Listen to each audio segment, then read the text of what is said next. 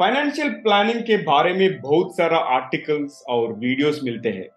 मगर वो कवर करते हैं कि क्या करना है फाइनेंशियल प्लानिंग के बारे में। How to invest how to make money लेकिन इस एपिसोड में हम कवर करेंगे वित्तीय नियोजन मतलब फाइनेंशियल प्लानिंग में क्या नहीं करना चाहिए और किन गलतियों से बचना चाहिए। What not to do in financial planning and mistakes to avoid in financial planning. Interesting लगता है ना? ये है द गाइडिंग वॉइस का Hindi podcast TGV Hindi. The guiding voice Hindi आपके बेहतर भविष्य के लिए. मैं हूँ Naveen Samla the guiding voice platform founder and host मतलब व्यवस्थापक और मेजबान. द गाइडिंग वॉइस हिंदी के माध्यम से भी हम इस दुनिया को कुछ बेहतर बनाना चाहते हैं। हम महत्वपूर्ण बातें करते हैं जिसे कि आपके जीवन और करियर को कुछ बेहतर बना सके। आज the guiding voice Hindi virtual studio में मेरे साथ जुड़े हुआ है Rishi Jeevan Gupta one and only yes आपने सही सुना। ऋषि जीवन गुप्ता के लिए गूगल करने की कोशिश करें, आपको केवल एक ही व्यक्ति मिलेगा और वह आज हमारे साथ है टीजीवी हिंदी वर्चुअल स्टूडियो में। And Rishi Jeevan Gupta is founder and CEO at Wealthy world pathways private Limited. And Rishi ji hearty welcome to the guiding voice हमारे इस सफ़र में जुड़ने के लिए बहुत बहुत धन्यवाद। Naveen thank you very much और आपके सारे श्रोताओं का जो भी द गाइडिंग वॉइस के जितने भी आपके श्रोता हैं in various countries I think across the globe if I am not wrong right तो उन सबका इस पॉडकास्ट में स्वागत है। और आई थिंक चलिए शुरुआत करते हैं। I am ready for your question and whatever you want to know and जो जितने भी आपके श्रोता लोग जानना चाहते हैं। सुपर so, हम शुरू करते ऋषि जी। पहला आप थोड़ा ब्रीफ एलिवेटर पिच बता दीजिए आपके बारे में करियर का माइलस्टोन्स जो भी है वो थोड़ा हाईलाइट कीजिए। नवीन जैसा कि आपने बताया कि मेरा नाम ऋषि जीवन गुप्ता है और मैं एक बहुत ही साधारण परिवार से आता हूँ। Lower middle class family belong to very lower middle class family and I belong to a small town of Haryana that is called Ambala right और ये एक आर्मी कैंटोनमेंट है जहाँ से मैं बिलोंग करता हूँ। मेरा ऑफ़िस जो है चंडीगढ़ में है और मेरी फैमिली में हम चार लोग हैं मैं मेरी वाइफ और मेरी दो डॉटर्स ट्विन डॉटर्स राइट और जहाँ तक मेरा एजुकेशन क्वालिफिकेशन है I am a commerce graduate I am a senior drop out but I am a certified financial planner और ये जो सर्टिफाइड फाइनेंशियल प्लानर होता है इट्स ग्लोबल सर्टिफिकेशन पूरे अंतरराष्ट्रीय की प्रमाणिकता है। If you talk about America Australia मतलब मोस्टली डेवलप्ड जो कंट्रीज़ हैं सब जगह इसकी हम्म। प्रमाणिकता है। अभी अगर हम भारत देश की बात करें तो हमारे भारत देश में तकरीबन छब्बीस सौ के करीब दो हज़ार छह सौ के करीब सर्टिफाइड फाइनेंशियल प्लानर्स हैं। और आई एम प्राउड टू से उसमें हमारी कंपनी वेल्थ के अंदर तीन सी हम इकट्ठे काम करते हैं। और सभी का एक्सपीरियंस 20 साल से ऊपर का है इन द फाइनेंशियल इंडस्ट्री और करियर माइलस्टोन की अगर बात करें मैंने बहुत ही एक छोटे लेवल से अपना करियर की शुरुआत किया था। When I was doing my CA my father away unfortunately and मेरे पास कोई ऑप्शन नहीं था और तो I straight away started my career so i started my career with 40 securities. right now it's known as relegate securities. Its name is changed as relegate securities. तो वहाँ पर मैंने as a back end executive join किया था मैं job पर file to fill up the account opening forms and dematerialisation forms तो that was the job profile I started right तो उसके बाद मेरे अंदर शुरू से सीखने की लगन रही है भगवान की दया से। तो मैं सीखता गया और जीवन में आगे बढ़ता गया। तो मैंने तकरीबन 18 से 19 साल तक मैंने कॉर्पोरेट सेक्टर में लगाए हैं। टॉक अबाउट कि कौन कौन सी कंपनी में लगाए हैं। एक्सिस बैंक में मैं रहा हूँ Aditya Birla financial services group में मैं रहा हूँ छह सात साल। इंडस्ट्रियल बैंक और जो मेरा लास्ट बैंक था that was F C bank उसमें भी मैं इन्वेस्टमेंट्स के जो इनका डिपार्टमेंट होता है प्राइवेट बैंकिंग ग्रुप उसका ही सदस्य था। ठीक है तो ये मेरा फाइनेंशियल थोड़ा करियर का माइलस्टोन है। और 2019 में हम सारे जो चार पाँच पुराने दोस्त थे चार दोस्तों ने मिलकर डिसाइड किया कि let start on your own तब हमने 2019 में वेल्थ बेस के नाम से अपनी एक फाइनेंशियल सर्विसेज़ फर्म बनाई which is based out of Chandigarh but हमारे जो क्लाइंट्स हैं they are spread across the world across the globe right तो यहाँ पर हम चंडीगढ़ में हमारा ऑफ़िस है एक छोटा सा and by the grace of God we are doing good तो ये हमारा एक छोटा सा बैकग्राउंड है। बहुत इंस्पिरेशनल बैकग्राउंड है आपका और एक कॉमन चीज़ हम दोनों के बीच में है कि मेरा डैड भी मेरा इंजीनियरिंग सेकंड ईयर में ही passed away and I know मुझे भी बहुत सारा मुसीबत पर और I have to work a long way to get here so I can relate and हाँ जो भी अपना फायर इन द बेली बोलते हैं ना I think that comes when you go through that hardships ठीक है सो ऋषि जी आपका career history is very inspirational और अब हमारे ऑडियंस के साथ शेयर कीजिए आपके इस सफ़र में ऐसे कौन सी तीन चीज़ है जिसके वजह से आप आज इधर तक पहुँच सके? The founder and CEO of Wealthy World Pathway Private Limited, and you are one of very few certified financial planners and now advising many people across the globe. So मैं तो बहुत क्यूरियस हूँ आपका। कौन सा तीन चीज़ें आपके आ, आ, इसके बारे में ना मुझे अपनी लाइफ की एक रियल लाइफ स्टोरी मैं आपके साथ शेयर करना चाहूँगा। जिस एक इंस्टेंस ने उस एक इवेंट ने मेरी लाइफ को बदलने में बहुत बड़ी मदद करी।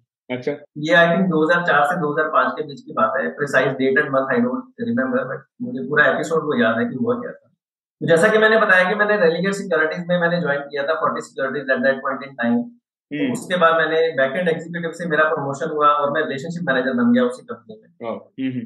तो मैं एक क्लाइंट के यहाँ गया और उसको कुछ म्यूचुअल फंड का पोर्टफोलियो मैंने बना के समझाया कि it's a good portfolio to invest in तो आपको इसमें निवेश करना चाहिए। हम्म। तो उस महानुभाव ने मेरे से पलट के क्वेश्चन पूछा मेरी सारी जब इंट्रोडक्शन और पूरा डिस्कशन मेरा ओवर हुआ कहता ऋषि जी मैं आपसे जानना चाहता हूँ कि अगर एक्विटी बेस्ट एसेट क्लास है if you are so convinced कि one should invest into equity mutual funds or equity as an asset class तो मैं आपसे जानना चाहता हूँ कि आपके अपने पर्सनल पोर्टफोलियो का रिटर्न कितना है इन परसेंटेज मेरे पास उसका जवाब नहीं था क्योंकि तब तक मैंने खुद इन्वेस्टमेंट ही नहीं किया था। क्योंकि मैं खुद ऐसे परिवार से आता हूँ जो एफडी में बिलीव करते हैं। जिनको रियल एस्टेट में ज़्यादा इंटरेस्ट आता है हमने तो वही सीखा है हम्म। तो फिर उसने दो शब्द दो लाइनें मुझे बोली वो दो लाइन मुझे आज भी याद है दो वाक्य कहते हैं अगर एक्विटी बेस्ट एसेट क्लास है और अगर आप इसमें इन्वेस्टेड नहीं हो हम्म। तो इट मीन आप अपने साथ ईमानदार नहीं हो हम्म। और अगर आप अपने साथ ईमानदार नहीं हो तो आप मेरे साथ कैसे हो सकते सही है सही है।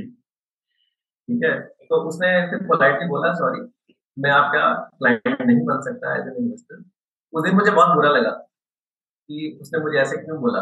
पर हम्म। शाम को जब मेरा गुस्सा ठंडा हुआ तो मुझे लगा उसने कुछ गलत भी नहीं बोला। In the very next day I started S I ठीक है? तो जो तीन लर्निंग में सबसे पहला था वो एक इन्वेस्टर का लेसन जिसने हाँ। मेरी लाइफ को बदलने में मदद करी। और उसके बाद का एक्शन कि मैंने अपनी एस स्टार्ट करी। हम्म। और अर्ली स्टेजेस में 2004-5 में मैंने जो एस आई पी स्टार्ट करी थी तो उसको फिर मैंने एज ए तीसरी जो मोस्ट इम्पोर्टेंट थी एज ए डिसिप्लिन पिछले सत्रह अठारह साल जितने भी निकले हैं हम्म। मैंने उसको निभाया है हम्म। तो इन तीनों स्टेप्स ने मेरे को फाइनेंशियल फ्रीडम अचीव करने में बहुत बड़ी मदद करी तो कोई भी इंसान जो फाइनेंशियल फ्रीडम को हासिल कर लेता है मेरा मुझे ये मेरा थॉट प्रोसेस है अच्छा मुझे लगता है कि वो फिर कभी भी आंट्रप्रन्योरशिप में आ सकता है हम्म। ऐसा नहीं है कि लोग आंट्रप्रन्योर नहीं बनना चाहते। आई थिंक हम्म। भारत देश में तो भी इतनी आई थिंक रेवोल्यूशन है आंट्रप्रन्योरशिप आंट्रप्रन्योर बनने के लिए। कितने सारे स्टार्टअप्स आ रहे हैं कितने यूनिकॉर्न्स हैं राइट हम्म। तो लेकिन जद्दोजहद वही है कि फाइनेंशियल फ्रीडम शायद लोगों के पास इतनी नहीं होती है कि वो आंट्रप्रन्योरशिप की तरफ़ बढ़ सके। अच्छा। तो आई थिंक इन तीन चीज़ों ने मेरे को मदद करी कि मैं एंटरप्रेन्योर की आज अपनी जर्नी स्टार्ट कर पाया। हम्म। तो इन्वेस्टर का जो लेसन था सबसे पहला सेकंड मेरी इन्वेस्टमेंट जर्नी की बहुत ही जल्दी शुरुआत होना। अच्छा। और तीसरा उस डिसिप्लिन को लंबे समय तक चलाना। डिसिप्लिन हम्म। तो बहुत इंपॉर्टेंट चीज़ है। अगर फाइनेंशियल डिसिप्लिन सब सब discipline in all ways of life I think that plays a critical role और आगे बढ़ते ऋषि जी हाँ आगे बढ़ते ऋषि जी लाइक आपके ज़िंदगी में सबसे मुश्किल से कौन सी सीख मिली है as an entrepreneur because entrepreneurship journey is not rosy as it looks from outside अंदर बहुत सारे चीज़ रहते हैं। Okay which not everybody speaks ना इसलिए मैं ये क्वेश्चन पूछना चाहता हूँ आपको। नवीन मुझे लगता है कि देखो मेरा जो पर्सपेक्टिव है लाइफ को या लाइफ को लेकर मुझे लगता है कुछ भी लाइफ में मुश्किल नहीं है वंस यू डिसाइड ठीक है? तो अगर किसी का विचार किसी के भी विचार खुले हैं कि नहीं I am ready to learn तो लाइफ में मुझे नहीं लगता कि इतनी मुश्किलें आती हैं। तो यस जो मेरी सीख है मैं आपसे ज़रूर शेयर करना चाहूँगा कि जो कुछ जो इम्पोर्टेंट मेरे लेसन जो मैंने सीखे हैं तो जो मैंने अपनी पिछली अपनी स्टोरी बताई वही मेरा एक तो सबसे बड़ा इंपॉर्टेंट लेसन था। You have to be in the game to win the game आप दर्शक दीर्घा में बैठ के मैच नहीं जीत सकते। आपको पिच पे उतर के खेलना पड़ेगा और लंबा खेलना पड़ेगा। सही है। बढ़िया बात बोले आप। पर लंबा खेलना पड़ेगा। सही है हाँ। और एक मैच नहीं मैच खेलते रहने का है। हाँ हम्म। ठीक है ना? It's life long Mahabharat Mahabharat में अठारह दिन में खत्म हो गई थी जो महाभारत का युद्ध था बट मुझे लगता है लाइफ लॉन्ग महाभारत है ये मैच तो खेलते रहने का है। हम्म। ठीक है तो अगर अब अभी हम इन्वेस्टमेंट की फाइनेंशियल टाइमिंग की बात कर रहे हैं तो इस परस्पेक्टिव में आपसे एक बात और हम्म। जो मैं कह रहा हूँ you have to be in the game to win the game अगर आप देखें जो हमारा निफ्टी सूचकांक है नेशनल स्टॉक एक्सचेंज का in last thirty year it has multiplied by almost thirty one times और आपको ये जानकर हैरानी होगी कि थर्टी वन ईयर में से नवीन मेरा आपसे भी काउंटर क्वेश्चन है। हम्म। अगर किसी ने दस सिर्फ़ दस दिन दस बेस्ट डेज़ थे जो निफ्टी के वो मिस कर दिए तो क्या आप सोच सकते हैं कि उसका रिटर्न थर्टी वन टाइम से गिर के कितना आया होगा? एनी एनी गेस कोई भी आप आपको जो भी लगता है ये गाइड जो आपको लगता है। कितनी प्रोबेबिलिटी है। I think it will be more than thirty one times it कम से कम तीन तीन सौ से ज़्यादा रहेगा थ्री हंड्रेड टाइम्स और मोर देन दैट नहीं अगर किसी ने बेस्ट टेन डेज़ मिस किए उसका रिटर्न थर्टी वन टाइम्स की जगह रहेगा eleven time eleven time lakh रुपए का। हाँ। यस अगर उसने सिर्फ़ दस दिन मिस किए हम्म, हम्म, हम्म। और वो दस दिन मार्केट के बेस्ट डेज़ होने चाहिए राइट अच्छा और अगर किसी ने बीस दिन मिस कर दिए तो वो रिटर्न और कम होकर रह गया सिक्स टाइम छह गुना मात्र छह गुना। अच्छा। और अगर किसी ने थर्टी डेज़ मिस कर दिए thirty best days of the market तो उसका रिटर्न कम होके रह गया थ्री टाइम्स तीन गुना। तो पिछले तीस साल में दोस्त तीस दिन मिस करने की प्रोबेबिलिटी तो किसी की भी बहुत हाई है। हाँ, हम्म। है ना? ऐसा होता है ना? या या। बट आपका अगर आपने वो तीस दिन में से तीस बेस्ट डेज़ मिस कर दिए हम्म। तो यूर गॉन तो आपका वो रिटर्न नहीं आया। अच्छा। तो इसलिए you have to be in the game to win the game लोग मैंने क्या देखा है अपने प्रोफेशनल करियर के अंदर? Most of the investor most of the investor they try to time the market आज नीचे जब बाज़ार नीचे आएगा तो खरीदूँगा जब ऊपर जाएगा तो बेचूँगा। हाँ, बट ऐसा होता नहीं है। तो एक लेनिन का मुझे एक बहुत ही खूबसूरत वाक्य याद आ रहा है। मैं जो मार्केट के संदर्भ में भी बहुत फिट बैठता है। अच्छा। मैं बोलना चाहूँगा। हाँ, लेनिन ने एक बहुत ही खूबसूरत वाक्य बोला था। There are decades there are decades in which nothing happens there are decades in which nothing happens and there are weeks in which decades happen wow बहुत पावरफुल तो अगर आप शानदार बात। अगर अगर आप मार्केट्स का भी हिस्ट्री देखें हाँ. तो कई बार हमने एक्सपीरियंस किया कि तीन तीन चार चार साल का रिटर्न भी नेगेटिव रहता है। तो there are time in which nothing happens लेकिन हमने ऐसे भी साल देखे हैं जब सौ प्रतिशत का रिटर्न आता है और जो पिछले चार साल के रिटर्न को भी डबल डिजिट कर जाता है। तो you have to be again in the game to win the game इस मैच में बने रहने का है हम्म। ठीक है? अगर इस मैच में बने रहेंगे तो जीतने की गारंटी है। अगर नहीं बने रहेंगे तो फिर कुछ भी हो सकता है। सुपर। बहुत महत्वपूर्ण चीज़ बताई आपने। और हम अब जाएँगे असली कोर टॉपिक आज का कोर टॉपिक फिनेंशियल प्लानिंग में।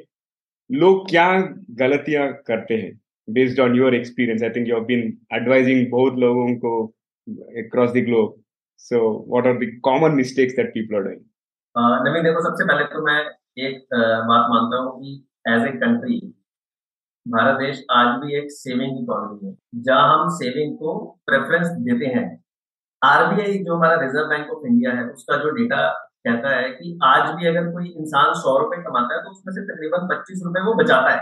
हाँ।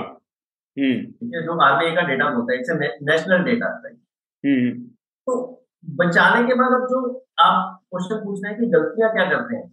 तो अभी एक सबसे बड़ा कंसर्न है कि अगर आप देखें कि अक्रॉस द एज ग्रुप और अक्रॉस इंडस्ट्री हमारा जो एक्विटी में पार्टिसिपेशन है एज एन एसेट क्लास वो बहुत लो है। एज कंपेयर टू अगर मैं डेवलप्ड इकोनॉमी से बात कंपैरिजन करता हूँ आपका यूएस से यूरोप से तो वहाँ पे जो फाइनेंशियल सिक्योरिटीज में लोगों का पार्टिसिपेशन है या जो इन्वेस्टमेंट है, वो उनके टोटल पोर्टफोलियो का तकरीबन सेवेंटी टू एटी परसेंट है। वेर एज इंडिया में भी वो फिगर्स सिंगल डिजिट या डबल डिजिट के आसपास पहुँचने वाली है।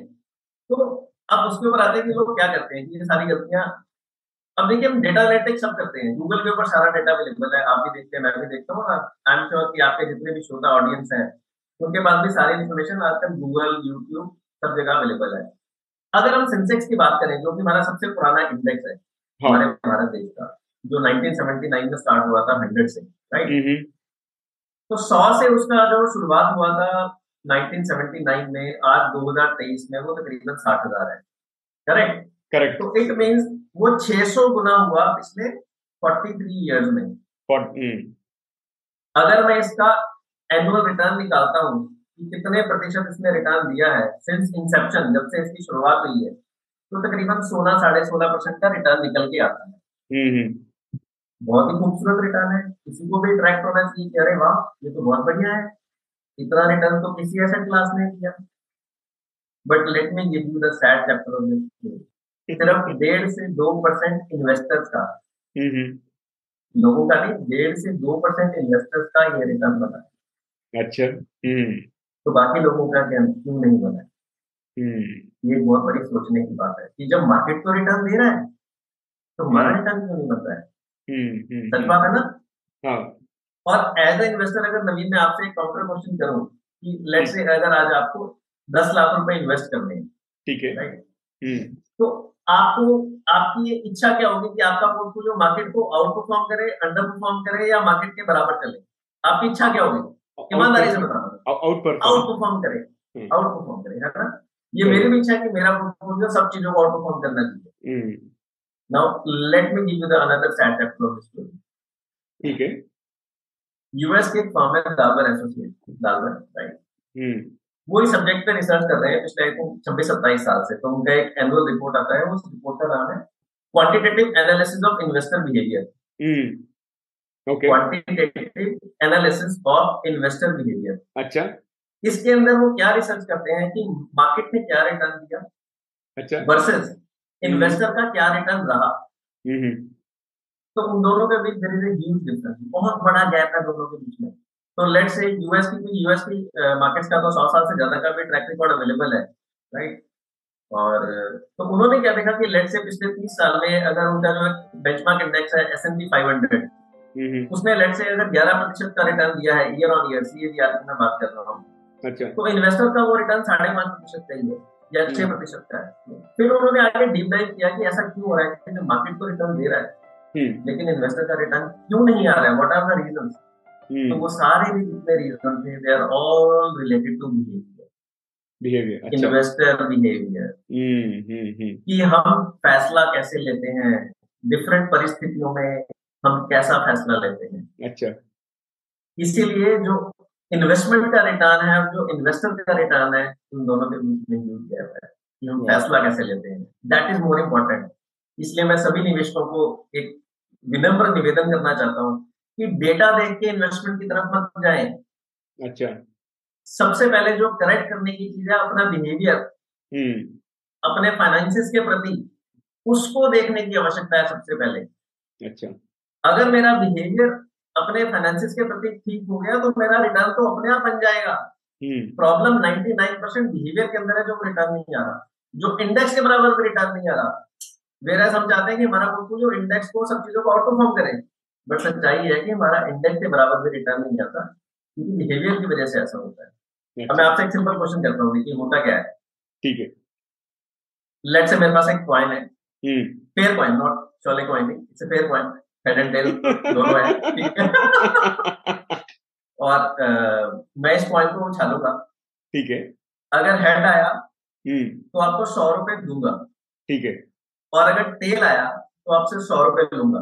ठीक है। तो क्या आप इस गेम को खेलेंगे? हाँ ज़रूर। कितने परसेंट प्रोबेबिलिटी है आप इस गेम कितने परसेंट प्रोबेबिलिटी है कि आप इस गेम को खेलेंगे? फिफ्टी फिफ्टी चलो थोड़े से गेम के रूल चेंज करते हैं। सेम कॉइन हेड आया तो मैं आपको दो सौ रुपए दूँगा। अच्छा।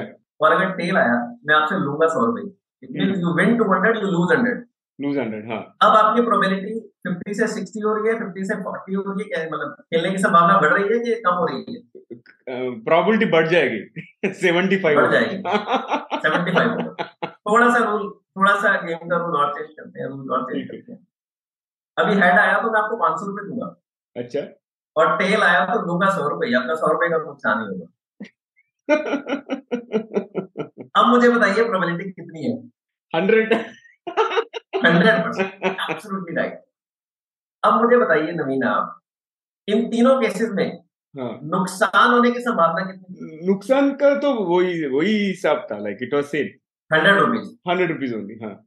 करेक्ट फ्लैट हाँ। तो हम है ना? हम्म। तीनों में नुकसान होने की संभावना उतनी ही थी लेकिन आप मुझे बताइए जो आपकी प्रोबेबिलिटी फिफ्टी से हंड्रेड थर्ड केस में हुई वो पहले वाले केस में क्यों नहीं मेरे नुकसान होने की संभावना उतनी ही उतनी थी। उतने ही अब देखिए बाज़ार भी बाज़ार भी ऐसे ही बनता है। अच्छा जब हम्म। बाज़ार नेगेटिव होते हैं देन इन्वेस्टर का रिस्क अवर्स प्रोबेबिलिटी इज़ 50 50 उनको दिखता है राइट बाज़ार थोड़ा बढ़ता है बाज़ार रिटर्न हम्म। दे चुका है ठीक है? तो इन्वेस्टर रिस्क के बारे में सोचने लगता है। अच्छा। तो जब हम देखते हैं कि पिछले एक साल का रिटर्न बहुत पॉजिटिव है 500 तो इन्वेस्टर रिस्क ले लेता है। अच्छा। तो हमारे जितने भी डिसीज़न है वो आउटकम के ऊपर आधारित नहीं होने चाहिए कि उसका हिस्टोरिकल रिटर्न कितना है most of the investors are trying to chase the return. They are hmm. not trying to follow the process of investment. अच्छा hmm. तो हमारे जो निवेश का चयन है वो एक प्रोसेस पे आधारित होना चाहिए अच्छा ना कि उसके हिस्टोरिकल रिटर्न्स के ऊपर आधारित होकर हमें कोई डिसीज़न लेना चाहिए the point which I wanted to make right दूसरा जो मुझे लगता है कि जिस चीज़ से हमें बचना चाहिए वो है हमारा social media social media news channel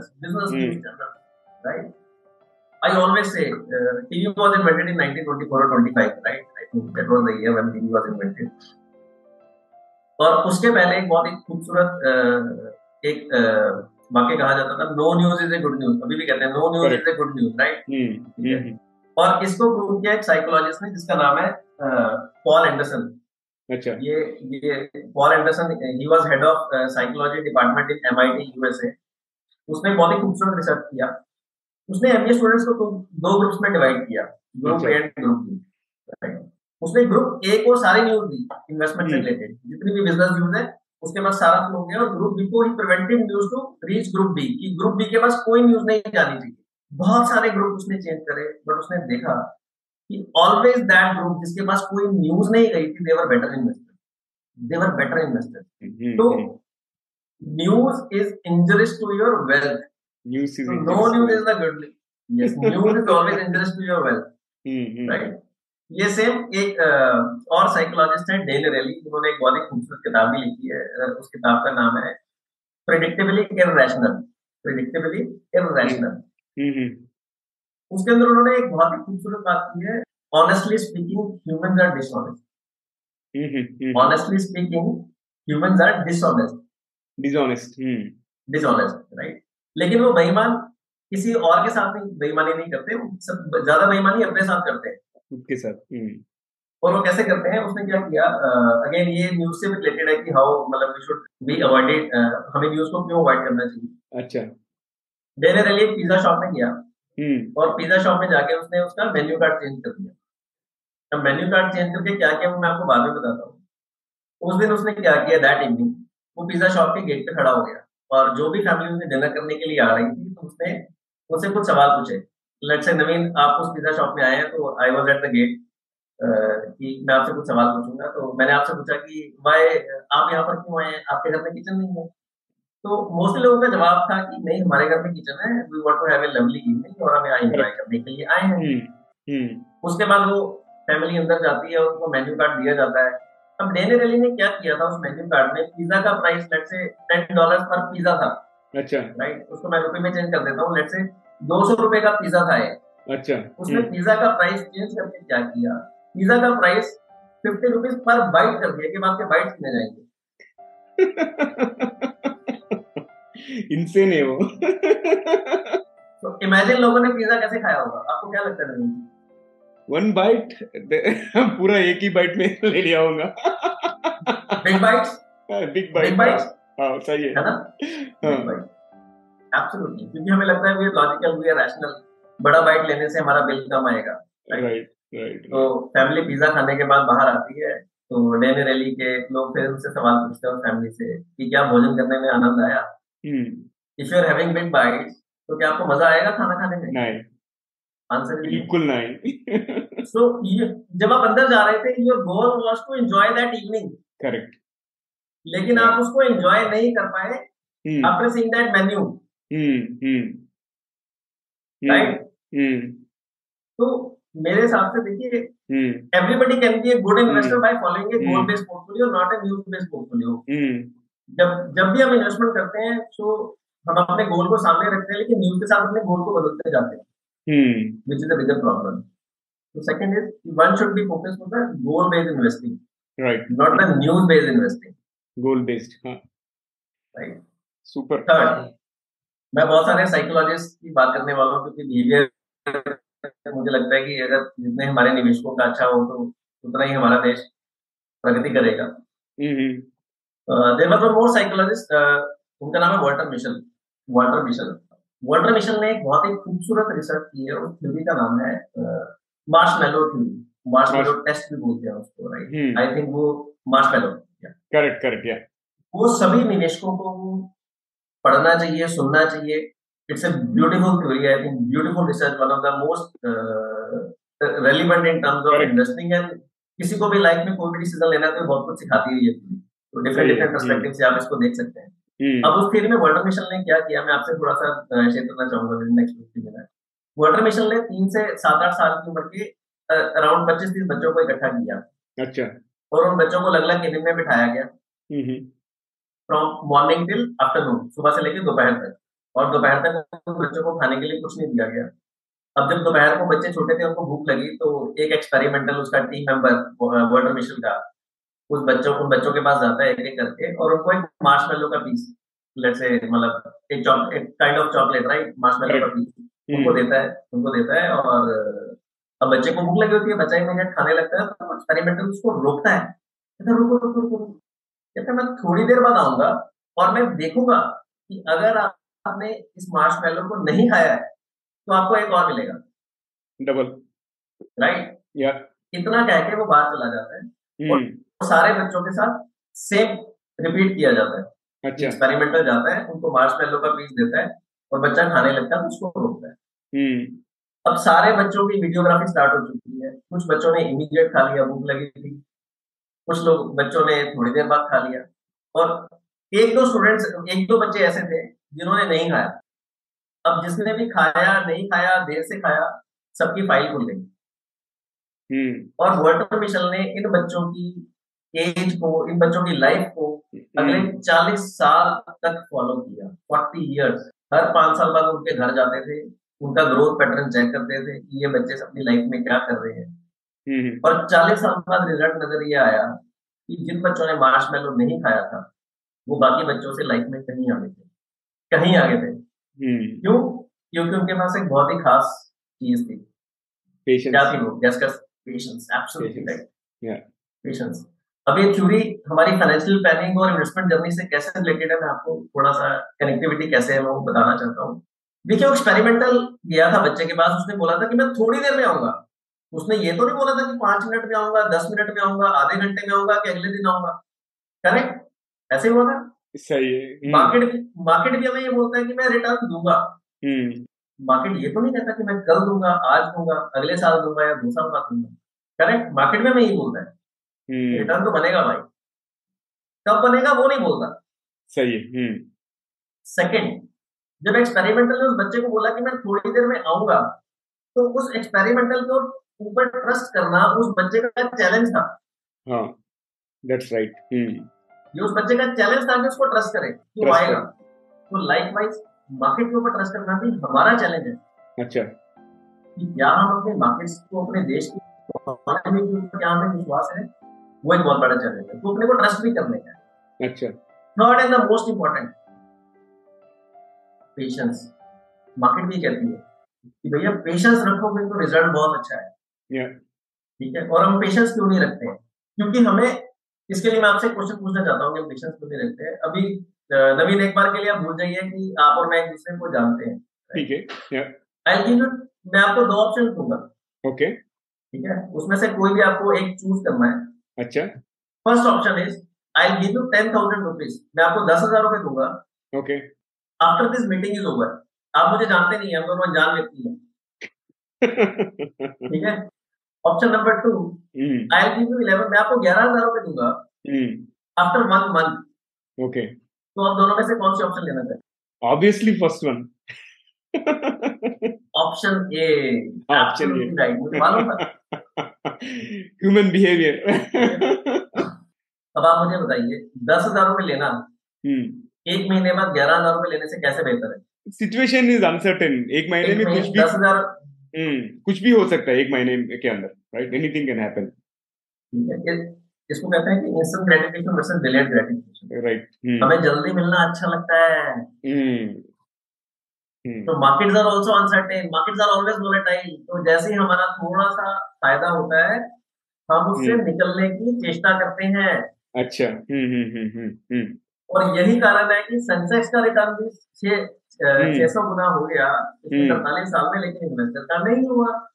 क्योंकि हमें सौ का दो सौ होता अच्छा लगता है। हमें सौ का हम्म। हज़ार की वेटिंग नहीं करनी है। Instant gratification versus delayed gratification तो हमें ये समझना पड़ेगा कि हमें अगर हमें वेल्थ क्रिएशन की बात करनी है तो हमें समय के साथ डिसिप्लिन के साथ एक लंबा समय भी देने की आवश्यकता है। अच्छा। तभी आपका जो रिटर्न है वो प्रतिशत से बढ़ के टाइम्स में जाएगा कि मेरा रिटर्न जो पंद्रह प्रतिशत की जगह पंद्रह गुना हो गया है। गुना हो गया तो वो हम्म, एक सफ़र तय करना है। उसके लिए समय का एक बहुत बड़ा रोल है इन्वेस्टमेंट के लिए। मैं आपसे एक सवाल पूछना चाहता हूँ ठीक है। मैं आपको तीन तीन तरह के मैं आपको दस हज़ार रुपए दूँगा। Option A option B option C you are going to give me right सही है ना? रियल सही में दे रहे हैं ना? ठीक है। या तीन तरह के दस तीन तरह के दस हज़ार रुपए।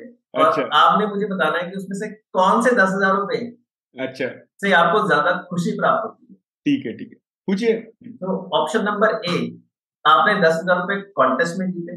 Number one number two option number two आपको दस हज़ार रुपए किसी आपके रिश्तेदार ने गिफ्ट में दिए। अच्छा। तो ऑप्शन नंबर वन कि आपने कॉन्टेस्ट में जीते। दूसरा आपको अपने रिलेटिव से गिफ्ट मिला। हम्म। तीसरे दस हज़ार रुपए जो आपके अपने दस हज़ार रुपए थे अच्छा। जो खो गए थे वो आपको हम्म। वापस मिल गए। आपके अपने दस हज़ार रुपए खो गए थे अच्छा। वो दस हज़ार रुपए आपको वापस मिल गए तो इन तीनों दस हज़ार रुपए में से आपको किस दस हज़ार में सबसे ज़्यादा खुशी मिलेगी? पह- पहला ऑप्शन क्योंकि I am winning in the contest almost like free में मिला है। हम्म, चलो। लॉक करें? हाँ ठीक है। लॉक के बिना तो मिलेगा नहीं। सही है। लॉक कीजिए। तो नवीन को नवीन को पहले वाले दस हज़ार रुपए जो कि उसने कॉन्टेस्ट में जीते थे उससे ज़्यादा खुशी मिलती है। सही है। हम्म, अब नवीन जी एक दुकान पे जाते हैं। हम्म, एक शॉपकीपर के पास जाते हैं और उस दुकानदार को कहते हैं कि मेरे पास ये तीन तरह के दस हज़ार रुपए हैं। ये पहले वो दस हज़ार है जो मैंने कॉन्टेस्ट में जीते थे। ये जो दूसरे दस हज़ार है ये मेरे को मेरे रिलेटिव ने मुझे गिफ्ट में दिए थे। ये तीसरे दस हज़ार वो है जो खो गए थे और जो मुझे वापस मिल गए। ठीक है? अब जो पहले वाले दस हज़ार है जो कॉन्टेस्ट में जीते हैं इसमें क्योंकि मुझे खुशी ज़्यादा हुई थी तो इसका मुझे सामान ज़्यादा मिलना चाहिए। तो कैसा होगा? वो नहीं हो सकता है बिकॉज़ उसको कुछ भी फ़र्क नहीं पड़ता शॉपकीपर को दुकानदार को। All he needs is money? उसके पैसे चाहिए। वैल्यू सेम है ना? सही है। तो खुशी सेम क्यों नहीं है नवीन खुशी सेम क्यों नहीं है? हम्म, hmm, hmm, hmm, hmm, this is this is called mental accounting and this was the, one of the uh, greatest discovery है great psychologist uh, उसका नाम है रिचर्ड थालर और मैं आपके जितने भी ऑडियंस हैं श्रोता हैं मैं उनको एक बुक रिकमेंड करना चाहूँगा रिचर्ड थालर की। राइट उस किताब का नाम है मिसबिहेविंग मिसबिहेविंग अच्छा। ठीक है हम मतलब हम्म। मिसबिहेविंग अच्छा। तो सभी निवेशकों को उसको पढ़ना चाहिए समय निकाल के। हम्म it's on mental accounting and the various aspects जो हम अपनी इन्वेस्टमेंट्स के अंदर बिहेवियरल हमारे जो गैप्स हैं उसको दूर करने में हमें मदद करती है। अच्छा। तो इस तरह नवीन मेरा मानना है कि ये छोटे छोटे बिहेवियरल एस्पेक्ट्स हैं जो मैंने डिस्कशन के स्टार्ट में बोला था कि इट्स मोर ऑफ़ बिहेवियर अच्छा। लेस ऑफ़ डेटा या वेयर जब मैं इन्वेस्टमेंट पोर्टफोलियो बनाता हूँ my 99% is data and 1% is behaviour होना उल्टा राइट राइट राइट मुझे अपना बिहेवियर पहले करेक्ट करने का है डेटा तो सौ साल का अवेलेबल है डेटा से रिटर्न नहीं बनता है बिहेवियर से रिटर्न बनता है। या तो अपने बिहेवियर के ऊपर सभी इन्वेस्टर्स को सभी निवेशकों को काम करने की एक बहुत बड़ी आवश्यकता है। तो हम्म। इससे आपके पोर्टफोलियो का रिटर्न एक्सपोनेंशियल बढ़ेगा। आई मीन इट एक्सपोनेंशियल बनेगा। डेटा से आपका रिटर्न नहीं बन सकता है बट बिहेवियर से आपका रिटर्न अवश्य बन सकता है। और डेटा के साथ अगर बिहेवियर को जोड़ दिया जाए तो फिर वो किलिंग कॉम्बिनेशन हो जाता है।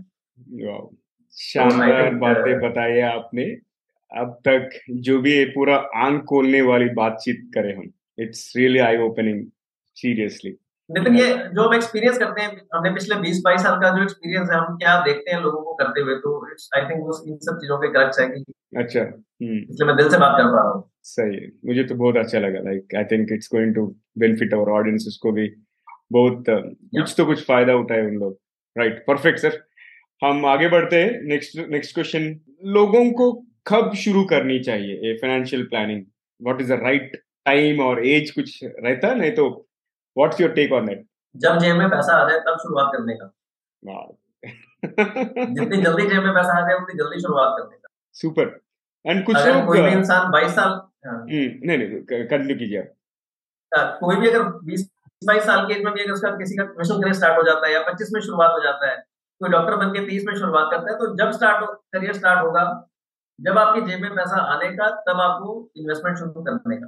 हम्म। एज सिंपल एज दैट जैसा कि मैंने अपने जब से सवाल पूछा कि वो कौन सी तीन चीज़ें हैं जिससे फाइनेंशियल फ्रीडम अचीव कर पाए हम? हम्म हम्म, हम्म। राइट तो उसका एक सबसे बड़ा कारण था स्टार्टिंग अर्ली जल्दी शुरुआत करना। जल्दी शुरुआत करने से पावर ऑफ़ कंपाउंडिंग का आपको बहुत बड़ा मदद मिलता है। मैं कुछ लोग को देखा उन लोग डेट यानी कर्ज लेके भी इन्वेस्ट करते हैं ना वो सही चीज़ है क्या? मुझे नहीं लगता कि कर्ज लेके इन्वेस्ट करना चाहिए। तो मैं लेवरेज के बिल्कुल अगेंस्ट हूँ। तो मुझे लगता है कि आपको अपना पैसा इन्वेस्टमेंट में डालना चाहिए। Because. Markets are always volatile ऐसा हो सकता है कि अगले दो तीन साल मार्केट का रिटर्न नेगेटिव रहेगा मार्केट बिल्कुल भी अच्छा परफॉर्म ना करे। तो उस समय फिर अगर आपने कर्ज लेके इन्वेस्ट किया है तो आपको आई थिंक बहुत ज़्यादा वॉलेटिलिटी का सामना करना पड़ सकता है क्योंकि एक तरफ़ तो आपके कर्ज के ऊपर ब्याज भी जा रहा होगा हाँ। ऊपर से मार्केट का रिटर्न भी नेगेटिव होगा तो इट्स काइंड ऑफ़ की दो धारी तलवार की तरह वो काम करेगा। तो हम्म, ऐसा मैं रिकमेंड किसी को नहीं करना चाहूँगा कि ऐसा करना ठीक है फेयर इनफ और आगे बढ़ते हैं। अनिश्चित समय बोलते हैं ना लाइक अनसर्टेन टाइम्स के लिए कैसे योजना बनाए? How to plan for uncertain times देखिए अनिश्चित समय मैं इसको दो भागों में डिवाइड करना चाहूँगा कि अनिश्चित हम्म। समय एक होता है कि मेरे लिए अनिश्चित समय या मेरे को अपने लिए कोई इमरजेंसी फंड क्रिएट करना है फॉर माय अनसर्टेनिटी एक तो वो। सेकंड मार्केट के अनिश्चित समय के लिए व्हेन मार्केट्स आर वोलेटाइल या हम्म। मार्केट जब मुझे अपॉर्चुनिटी देता है जैसा अभी 2020 में कोविड का जब फ़र्स्ट लॉकडाउन लगा मार्च 2020 में आपने देखा होगा क्रॉस द ग्लोब पूरी दुनिया में मार्केट 30 से लेकर 40 परसेंट तक गिरे पूरी दुनिया में खाली हमारे भारत देश में नहीं आप कहीं का भी मार्केट देखिए इतना गिरा था। तो उस समय में मार्केट का फ़ायदा लेने के लिए हमारे पास लिक्विडिटी का या इमरजेंसी फंड का होना बहुत आवश्यक है। तो उसके लिए सभी निवेशकों को क्या करना चाहिए अपना पोर्टफोलियो में इस तरह से डिज़ाइन करना है। कि हमारे पास कुछ पैसा पंद्रह परसेंट बीस परसेंट पच्चीस परसेंट वो ऐसे ऐसे क्लासेस में हो like F like debt fund ठीक है? कि अगर मार्केट इस तरह का कोई अपॉर्चुनिटी देता है कि जब मार्केट्स में बहुत बड़ा करेक्शन आ चुका है बीस परसेंट तीस परसेंट तो उस समय में वो पैसा निकाल के लमसम मार्केट में पार्टिसिपेट करूँ एंड उसका फ़ायदा लिया जाए। आई थिंक थोड़ा लिक्विडिटी मैनेजमेंट की आवश्यकता है। उसके लिए आप अपने जो भी आपके सलाहकार है उसके साथ बैठ के अपना एक कैश फ्लो स्टेटमेंट बना सकते हैं अपना फाइनेंशियल प्लान पूरा बनवा सकते हैं तो वो आपको मदद करेंगे कि इसको पूरा फॉर्मुलाइज या कैसे किया जा सकता है कि आपका लिक्विडिटी इमरजेंसी फंड और अनसर्टेन वोलेटाइल टाइम्स के लिए भी आपके पास लिक्विडिटी बनी रहे। हम्म, वो सबसे अच्छा तरीका है। ठीक है। ये मुझे दूसरा सवाल को लेके जाता है like should we hire an investment advisor मतलब should I consult investment advisor और डू इन्वेस्ट माई सेल्फ क्या हमें स्वयं निवेश करना चाहिए या किसी निवेश सलाहकार के से संपर्क करना चाहिए? नवीन अगेन मैं आपसे भी बहुत साथ सवाल पूछता रहूँगा। आप मुझे बताइए अगर हम बीमार होते हैं अगर नवीन आज बीमार हो गॉड फॉरबिड हम्म। तो आप डॉक्टर के पास जाना पसंद करेंगे आप अपना इलाज खुद करेंगे? डॉक्टर के पास जाना। बताइए। डॉक्टर के पास जाना। डॉक्टर के पास जाना पसंद करेंगे। ओके अगर आपको कोई कानूनी सलाह की आवश्यकता हो लीगल एडवाइस तो आप गूगल करके एडवाइस करना पसंद एडवाइस लेना पसंद करेंगे या किसी लॉयर के पास जाना पसंद करेंगे? लॉयर के पास जाना तो चाहूँगा मैं। लॉयर के पास जाना पसंद करेंगे है ना? हाँ। तो इसी तरह जब भी आपको किसी भी इन्वेस्टमेंट से रिलेटेड सलाह चाहिए हम्म हम्म। तो आपको अपने सलाहकार के पास जाने की आवश्यकता है। ये हम्म भी बिहेवियरल एस्पेक्ट है कि हम ऐसा क्यों करते हैं कि हम सेल्फ इन्वेस्टिंग में क्यों बिलीव करते हैं। इट्स ऑल बिहेवियरल होता क्या है बिहेवियरली और साइंटिफिकली ये प्रूव्ड है। जो पैसा खोने का डर है the amount of losing the pain of losing money the pain of losing equal amount of money is more than the pleasure of gaining equal amount of money it's behavioural ठीक है? इसके लिए एडवाइजर का जो आपने मेरे से सवाल पूछा कि एडवाइजर होना चाहिए कि नहीं होना चाहिए मेरे को महाभारत का एक छोटा सा एपिसोड याद आता है। अच्छा। जो कि इसमें बहुत ही रेलिवेंट है इस इस एडवाइजर की इम्पोर्टेंस के ऊपर। अगर आपको महाभारत की स्टोरी आई एम श्योर आपको आइडिया होगा कि व्हाट कि महाभारत में हुआ क्या था दो परिवार थे कौरवास एंड पांडवास ठीक है जी? थोड़ा बहुत या। तो महाभारत में देखिए क्या हुआ था महाभारत में दो परिवार थे कौरवास एंड पांडवास राइट तो पांडवों ने इंद्रप्रस्थ इंद्रप्रस्थी पूरी वो कर दी मतलब पांडवों को मिल गया और उन्होंने उसको बहुत अच्छा बनाया और कौरवास को उससे थोड़ी प्रॉब्लम हो गई कि इंद्रप्रस्थ जो कि हस्तनापुर से भी एक बेटर स्टेट बन गया था बेहतर राज्य बन गया था। तो जो कौरवों के एडवाइजर थे मामा शकुनी अगर हम महाभारत में देखें तो उन्होंने एक कॉन्स्पिरेसी रची। कॉन्स्पिरेसी क्या थी? कि पांडवों को दैट टाइम की गैमलिंग उसको द्यूत क्रीड़ा बोला जाता था हिंदी में ठीक है?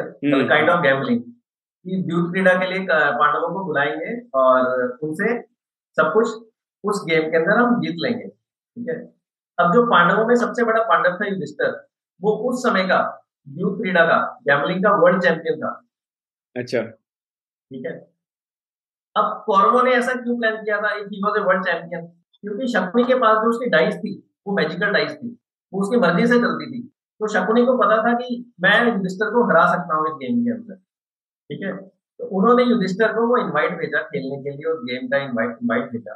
अब युधिष्ठर को पता था कि वो तो वर्ल्ड चैंपियन है। तो जब युधिष्ठर ने वो इनवाइट एक्सेप्ट किया होगा तो उसके दिमाग में दो चीज़ें आई होंगी कि मैं जीतूँगा या मैं हारूँगा। तो आपको क्या लगता है कि एक्सेप्ट करते उसके दिमाग में क्या आया होगा कि मैं जीतूँगा कि मैं हारूँगा? जीतूँगा। मैं जीतूँगा। Because he was world champion he was so confident right तो उसने रजिस्टर ने इनवाइट एक्सेप्ट किया और वो खेलने के लिए चले गए। उसके बाद उस गेम के अंदर क्या हुआ ये पूरी दुनिया को मालूम है। पांडव अपने राजपाट को हारे ही हारे युधिष्ठिर ने अपने भाइयों को भी दाव पे लगाया उसको भी हार गए और अपनी सबसे बड़ा धर्म का काम किया जब उसने भी धर्म पत्नी को भी दाव पे लगाकर वो हार गए हाँ, हम्म। और वो युद्ध क्रीड़ा पूरे महाभारत के युद्ध का कारण बनी। हम्म। अब मैं बैक आता हूँ कि देखिए पूरे महाभारत में अगर आप जाए पांडवों का एक एडवाइजर था कौन था जिसके बाद वो हर सलाह करने जाते थे। Tell me who was that पांडवों का एडवाइजर कौन था? कृष्णा। कृष्णा कृष्णा लॉर्ड कृष्णा। लॉर्ड कृष्णा भगवान कृष्णा वो हर सलाह करने कृष्णा के पास जाते थे। पूरे महाभारत में सिर्फ़ एक एपिसोड ऐसा है जहाँ उन्होंने अपने सलाहकार की सलाह नहीं दी और वो महाभारत का कारण बना। तो अगर वो अपने एडवाइजर के पास जाते हैं कि मैं गैम्बलिंग के लिए जा रहा हूँ तो उनके एडवाइजर उनको सलाह देते पहले तो शायद उनको सलाह देते कि जाइए मत। सही या उनको बताते कि शकुनी की जो डाइस है वो magical let's play with the fair dice तो इसलिए सलाहकार का लाइफ में होना बहुत इंपॉर्टेंट है। आई थिंक सभी को अपना कृष्णा ढूँढने की आवश्यकता है। Find your own Krishna find your own advisor advisor is, I think, the most relevant in your investment journey. Super.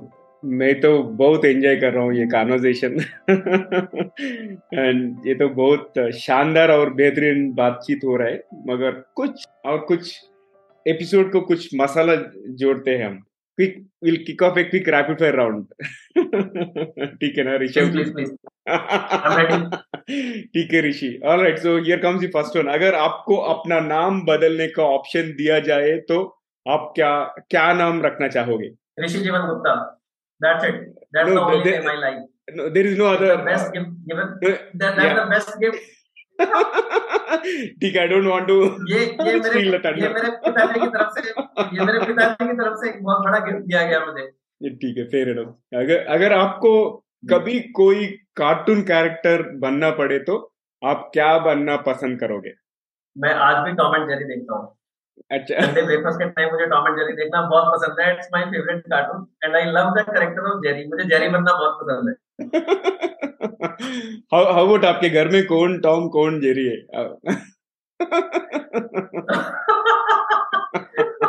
फ़िलहाल तो मेरी दोनों डॉटर्स टॉम एंड जेरी बनी जाती है। You are playing safe huh? I, I think you ठीक है आगे बढ़ते हैं। अगर आपको एक दिन के लिए ऐसा नियम बनाने का मौका मिले जिसे सभी को मानना है तो आप क्या नियम बनाओगे?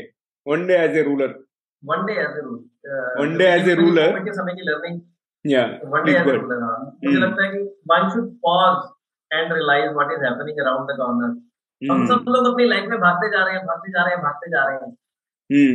I think one should one should pause for some time कुछ समय रुको और देखो क्या हो रहा है। अपनी फैमिली को समय दो कोविड ने हमें बहुत अच्छा सिखाया है और और ऋषि जी अगर आपको किसी फ़िल्म के रीमेक में हीरो या हीरोइन बनने का मौका मिले तो आप कौन सी फ़िल्म करना चाहोगे? जो जीता वही सिकंदर। ऑसम ठीक है और आगे बढ़ते हैं दूसरे क्वेश्चन पे। अगर आपको लाइफ लॉन्ग एक ही डिश एक ही खाना ही खाना है तो कौन सा आइटम आप पसंद करते हैं? हम लोग पंजाबी है तो पंजाब में अच्छी डिश अवेलेबल है उसको कहते हैं सरसों का साग और मक्की की रोटी। अच्छा हम्म हम्म। सर ज़िंदगी खा सकते हैं। गुड वन राइट ठीक है। और आखिरी सवाल ये रैपिड फायर राउंड में ऐसी कौन सी आधुनिक यंत्र यानी फैंटेसी गैजेट है जो आप आप खुद इन्वेंट करना चाहोगे नहीं तो आप देखना चाहोगे।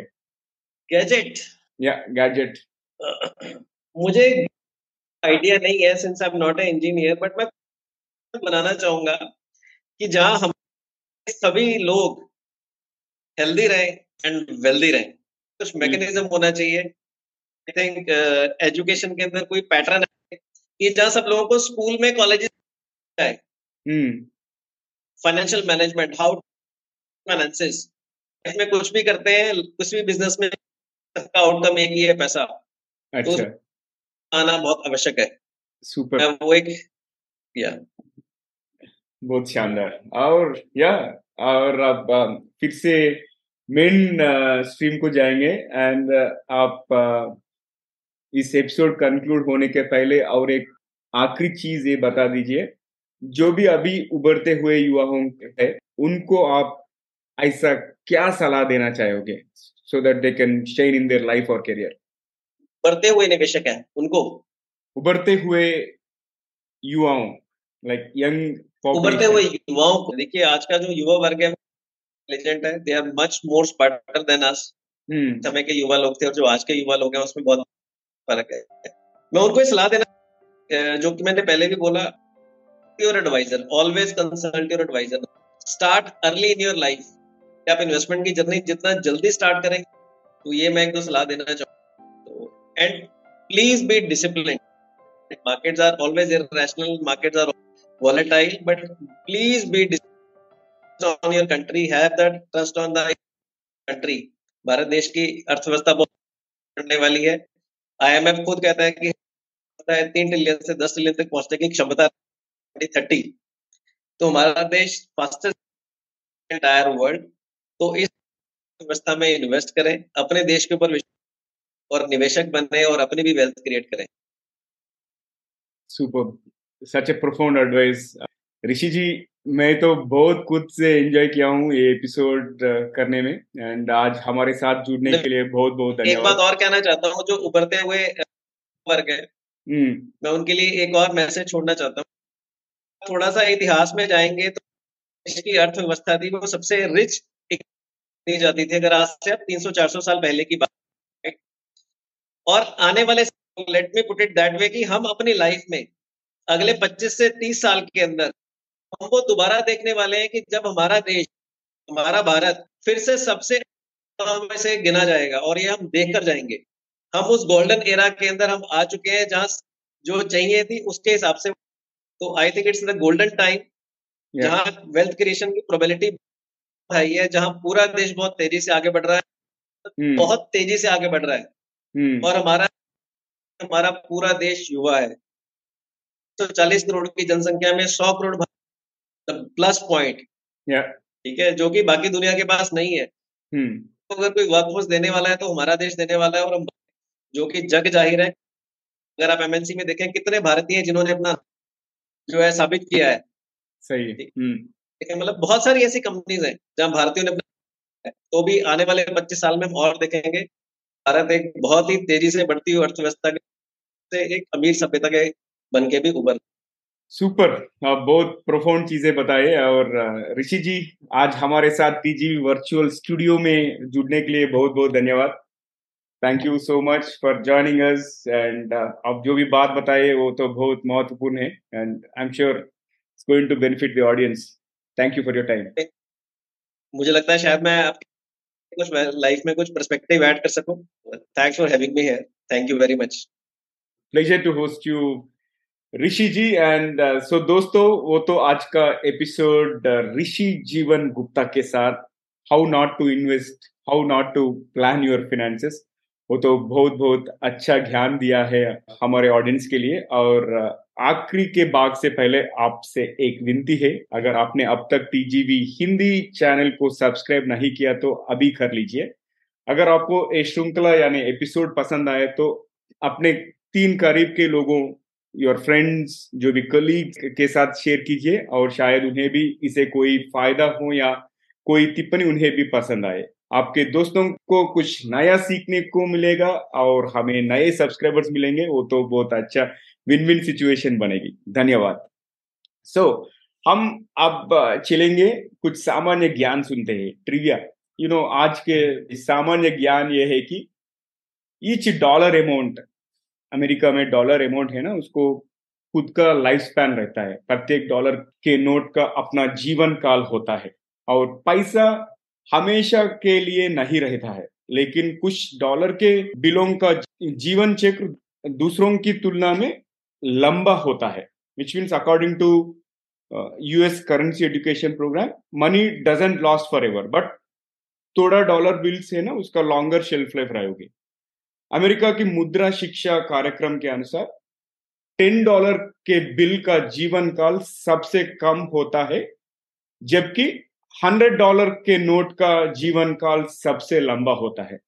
यही विभिन्न संप्रदायों का अनुमानित जीवन काल है। सो so, एंड अगर आप देखें तो एक डॉलर का बिल 5.8 पॉइंट ईयर्स लाइफ रहता है और फाइव डॉलर का बिल फाइव डॉलर का note 5.5 point years ten dollar का 4.5 पॉइंट ईयर्स और ट्वेंटी डॉलर का 7.9 years where as hundred dollar का 15 इयर्स लाइफ स्पैन है। दैट्स ऑल फॉर टुडे तो आज के लिए यही पर समाप्त करते हैं। टीजीवी हिंदी में ट्यून करने के लिए बहुत बहुत धन्यवाद। अगर आपको कोई प्रतिक्रिया यानी सजेशन है या अगर आप किसी को हमारे मेहमान करके बुलाना चाहता हो तो हमें ज़रूर ईमेल करें TGV Hindi at the rate Gmail dot com और मैं हूँ नवीन समला, आपकी हम सफ़र यही उम्मीद है कि हमारी ये कोशिश कई लोगों के ज़िंदगी में कुछ अमूल्य बातें पहुँचाए। तो आज के लिए यही पर समाप्त करते हैं हमारा एपिसोड टीजीवी हिंदी में ट्यून करने के लिए बहुत बहुत धन्यवाद। और दोस्तों टीजीवी इंग्लिश और तेलुगु में भी उपलब्ध है। आप Spotify Apple podcast Gaana YouTube या आपके कोई भी पसंदीदा पॉडकास्ट ऐप में द गाइडिंग वॉइस आप सुन सकते हो। हिंदी इंग्लिश और तेलुगु में। टीजीवी हिंदी आपके बेहतर भविष्य के लिए। और फिर से नेक्स्ट एपिसोड में मिलेंगे और दूसरे मेहमान के साथ। Thank you Take care.